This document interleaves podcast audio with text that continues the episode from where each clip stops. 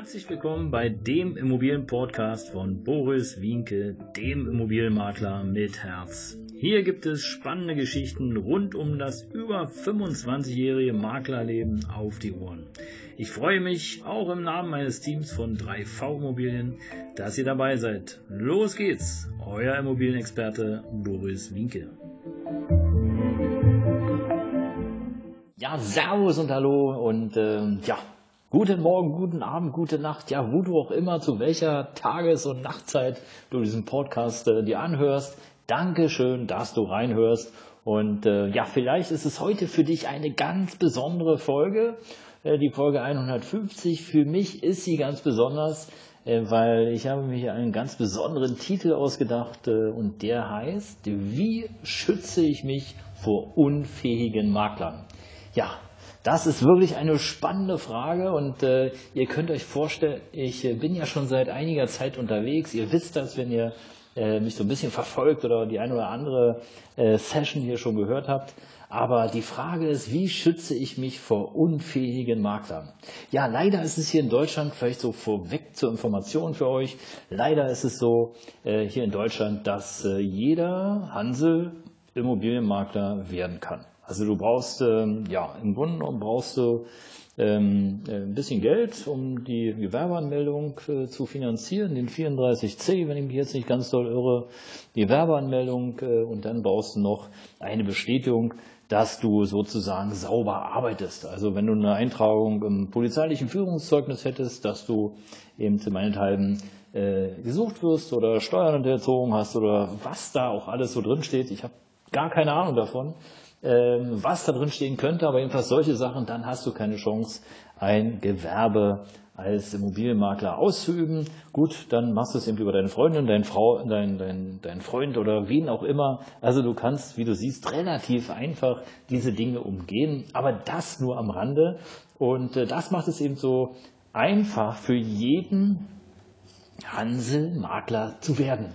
Und ähm, es ist, hört sich immer so einfach an, ja, hey, ich habe die Schlüssel, dann äh, renne ich da mit dem Interessenten in die Wohnung, dann sagt er, juhu, ich will kaufen, dann machst du einen Kaufvertrag und schwupp, hältst die Hand auf und zack, zack, hast du deine 10, 15, 20.000 Euro im Säcklein. Ja, wenn es denn so einfach wäre. Und ähm, es gibt alleine, wir haben eine Checkliste mit äh, 23 wichtigen Dokumenten, die du vorher prüfen solltest als Käufer, um eben einfach ja mögliche Risiken auszuschließen. Ne? Und äh, deswegen ist bei mir auch Tatsache die Frage aufgetaucht, ja, wie schütze ich mich vor unfähigen Maklern? Und äh, zu den unfähigen Maklern zähle ich zum Beispiel die, die nicht in der Lage sind, ähm, ja zu kommunizieren. Ja, habe ich auch mal eine Zeit gehabt, muss ich zugeben. Da war ich nicht so hinterher, aber im Grunde genommen ist es Käse. Ja, also wenn du erwartest doch, wenn du jemanden anfragst und Interesse an der Immobilie hast, erwartest du eine Reaktion. Und ich möchte mal sagen, jeder zweite antwortet nicht ordentlich. Jeder zweite Makler antwortet gar nicht. Und da stelle ich mir doch einfach auch als Kollege die Frage, nun gut, vielleicht äh, habe ich jetzt gerade jemand, der die Wohnung oder das Haus kaufen möchte. Aber wenn ich jetzt schon jemand habe, so wie dich, der mir eine Anfrage stellt, dann kann ich doch davon ausgehen, dass äh, du einige hunderttausend Euro investieren möchtest und damit auch wirklich ähm, mir Geld bringen kannst, indem wir nämlich ein Geschäft machen. Wenn vielleicht nicht das, was ich gerade angeboten habe, dann aber vielleicht das nächste. Und insofern macht es doch Sinn und es ist eigentlich logisch, dass du als Kunde betreut wirst. Und selbst wenn der Makler, der das angefragte Objekt sozusagen betreut, selbst wenn er dir sagt, ja, äh, lieber Interessent, liebe Interessentin, danke für deine Anfrage. Momentan haben wir äh, zwei Kunden, die gerade miteinander verhandeln. Ich möchte Sie noch ein bisschen um Geduld bitten, aber ich melde mich auf jeden Fall danach. Und dann sollte sich der Makler aber auch danach melden. Ja, weil nur dann hast du ja auch ein gutes Gefühl und äh, fühlst dich bei ihm gut aufgehoben.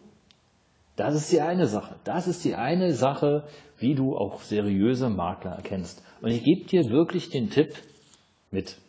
Wenn du eine Immobilie suchst zum Kauf und du stellst fest, nach der ersten Anfrage, der Makler meldet sich nicht, mach dir eine kurze Liste. Weil dieser Typ, egal welche Immobilie sozusagen angeboten wird, ist es nicht wert, nur einen einzigen Cent von dir an Provision zu bekommen. Und die Frage, die sich dann stellt, wenn jemand nicht in der Lage ist, dich ordentlich zu informieren, ordentlich zu betreuen, ist er denn auch ordentlich in den Unterlagen?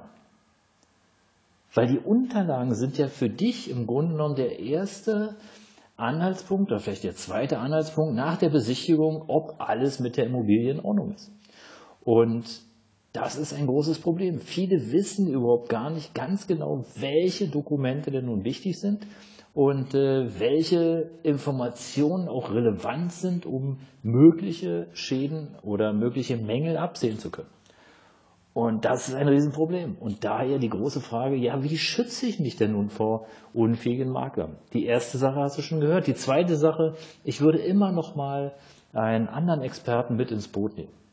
Also vielleicht einen Kollegen, ja, frag den einfach und sag, Mensch, ich will eine Immobilie kaufen.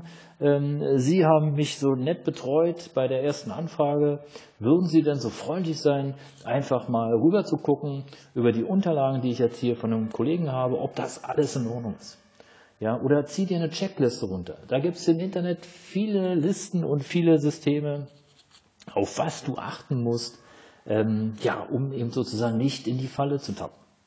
Und dann gehört sich eigentlich so, wenn der Makler dann antwortet, dann muss er in der Regel auch alle Unterlagen zur Verfügung haben. Es ist ganz scheuselig und grässlich und ich gebe es zu, auch da hatte ich mal eine Phase, wenn Unterlagen fehlen. Man kann mal was übersehen, weil irgendwie in der äh, Teilungserklärung oder im Grundbuch, da steht irgendein Eintrag, den kann man nicht gleich zuordnen oder überliest es vielleicht. Aber wenn beispielsweise, also wenn beispielsweise beim Kauf einer Eigentumswohnung die Teilungserklärung nicht vorliegt und der Makler nicht in der Lage ist, die Teilungserklärung zu organisieren, dann muss ich mich schon fragen, okay, hat denn der Typ überhaupt den Auftrag? Wie lange macht er das?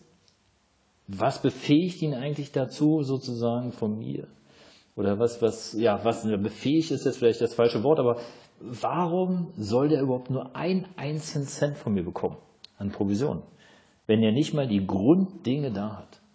Okay, wenn der Grundriss vielleicht jetzt nicht bemaßt ist oder du machst keine, oder der hat jetzt vielleicht keine 360 Grad Besichtigung oder äh, die Bilder sind vielleicht jetzt nicht ganz so prima, kann alles passieren, kann ich noch nachvollziehen.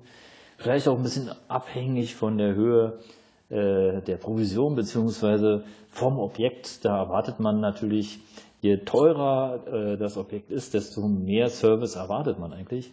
Aber ähm, gut, das, da kann man vielleicht noch drüber wegsehen. Aber wenn grundlegende Dinge nicht vorhanden sind, dann würde ich mich schon fragen, okay, will ich das Objekt wirklich kaufen? Hat der Typ jetzt irgendwie was zu verstecken oder hat vielleicht auch der Eigentümer irgendwas zu verstecken? Oder ist der Makler einfach nur unfähig? Ja, Im Zweifelsfall wende dich direkt an den verkaufenden Eigentümer und sprich mit ihnen, weil es kann ja durchaus sein, dass ähm, der Makler irgendwas vergessen hat, aber eigentlich Profis sollten wirklich an alles denken und zwar nicht nur von hier bis zum Verkauf, sondern auch darüber hinaus. Ja, ihr Lieben, das war die Folge 150. Wie schütze ich mich vor unfähigen Maklern? Du hast drei Lösungsansätze bekommen von mir. Einmal eine Liste, einmal klär das, wenn der Makler, den du anfragst, oder das Objekt, äh, äh, das du anfragst, sozusagen nicht weiter beantwortet wird, sodass du den ausschließt und überhaupt nicht mehr mit ins Geschäft kommst. Und äh, dann lass es immer noch mal prüfen von einem Kollegen oder vielleicht auch von einem Banker. Die haben auch Checklisten und da kannst du sozusagen auch auf sicher äh, auf Sicherheit machen und auf Sicherheit gehen, damit es da später keine Probleme gibt. Bis bald, ihr Lieben. Abonniert den Kanal. Ich freue mich. Bis dahin. Ciao.